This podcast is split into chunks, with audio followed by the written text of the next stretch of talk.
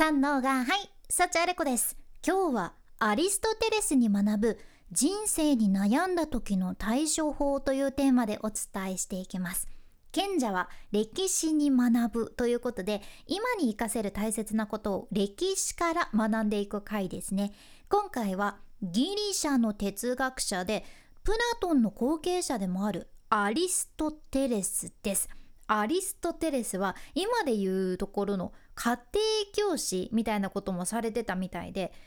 アレクサンドロス大王が13歳の時から家庭教師としてね、教えてらっしゃったみたいなんやけど、まあもうアリストテレス絶対頭良かった人なんですよいろいろ経歴見てみても、図書館も作られてるし、しかももう何百冊っていう本も書かれてたみたいなんやけど、残念なことにその中で今残ってるので言うと3分の1しかないそうじゃんね。彼が書かれた本今は3分の1しかないってことやけど、まあ逆に紀元前4世紀に書かれたものが今も3分の1残ってるって思うとすごいことかなーって思ったじゃんでもいろんな学問の創始者であるアリストテレスは、今を生きる私たちにもう大切な人生の教訓というのを教えてくれとるじゃんね。ってことで、今回フォーカスしたいアリストテレスの言葉がこちらです。称えられるためではなく、嫌なことから逃げるために行う自殺が勇気ある死とされている。しかし問題から逃げるのは臆病者の証拠だ。これは多分聞く人によってはすごく厳しすぎるんじゃないって言葉の印象を受けられるかもしれんちゃけど、アリストテレスは問題から逃げるなって伝えてらっしゃるんよね。でもこれはただただその問題から逃げるのは悪だって言ってるんやなくって、今の時代だからこそすごく必要な言葉だなって私は感じた言葉なんよね。っていうのも、人間ってさ、自分の人生全部うまくいってる時って楽観的になるの比較的簡単じゃないですか。その仕事がうまくいってたり、恋愛がうまくいってたり、人間関係がうまくいってたりしたら、人生なんとかなるよねとかって楽観的に考えられるのは、こういう考え方簡単だなって思えるんだけど、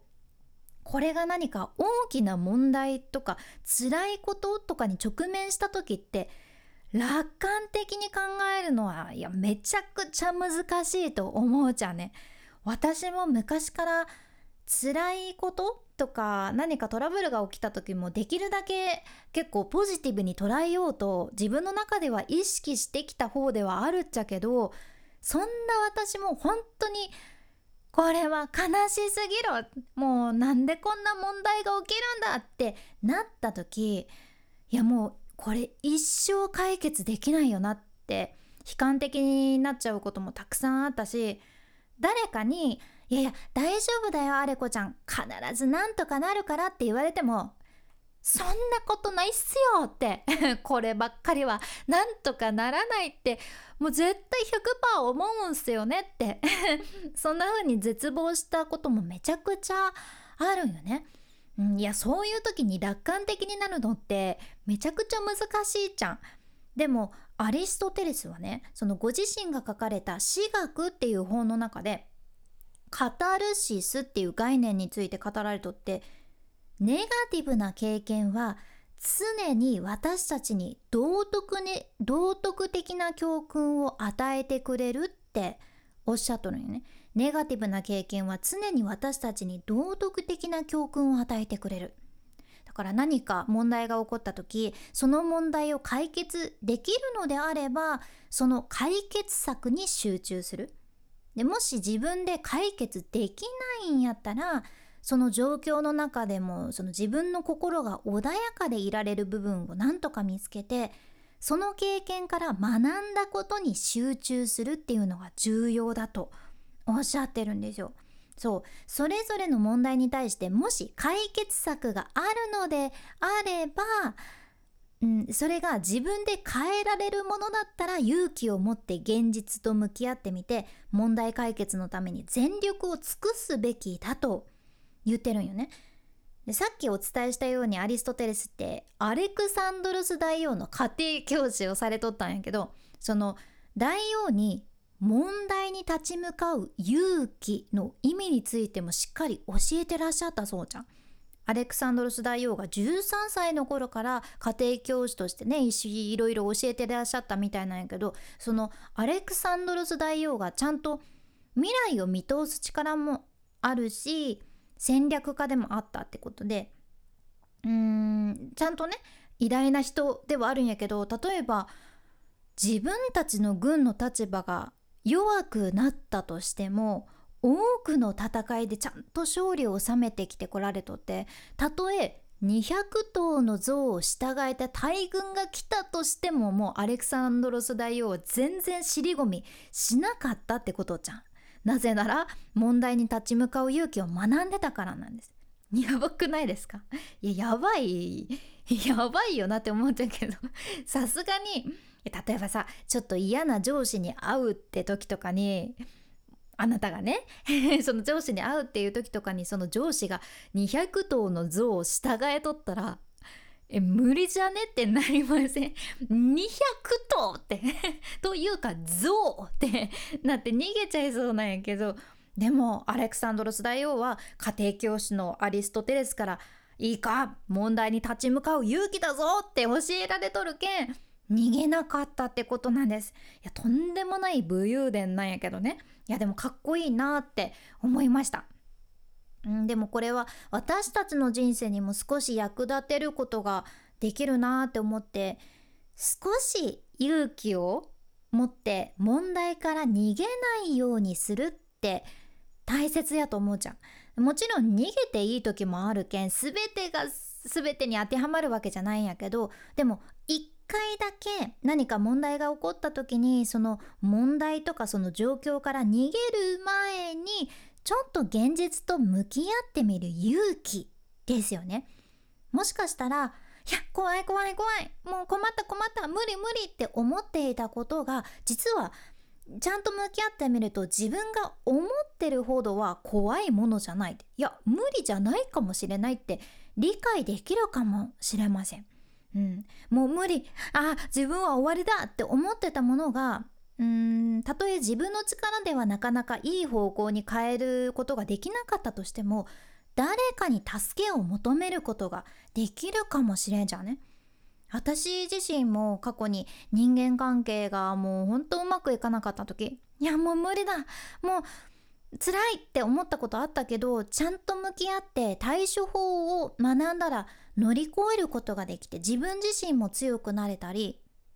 誰かに頼ってもいいんだっていうことを学んで、何か問題が起きたことで、その自分にとって心から信頼できる味方が増えたりとか、ネガティブな出来事とか問題から学んだこと、そこから得られたものって大きかったなって思うんですよ。で、例えば今聞いてくださっているあなたが、どこか銀行とかでもうどうにもこうにもならないぐらいの大借金を抱えて悩んでるんやったら、もうね、自分はもうダメだ、なんでってずっと自分の心の中で自分自身を責め続けるよりも、もしかしたら周りの人、誰かとか家族とかに相談して、何か解決策がちょっとでも出てくるかもしれんとか、借金を返せた人、実際に同じように借金で悩んでた人がどうやって乗り越えたのかとかいう情報を調べていったら、自分よりも大変な状況だったのに解決できた人を見つけることができて、そういう方法を学べるかもしれんし、意外な解決策があるかもしれんじゃんね。やけん、とにかく何か問題が起こったら、その問題を解決できそうだったら、何がいいんだろうって、どれがいいんだろうって解決策をまずは探すという、その行動に移してみるところから動いてみて、もしこの問題はいや解決できないな、もうどうにもこうにもコントロールできないものだなって思う時、例えば職場の誰かの機嫌が悪いとか、わかんないけど誰かが意地悪してくるとか、これはもう正直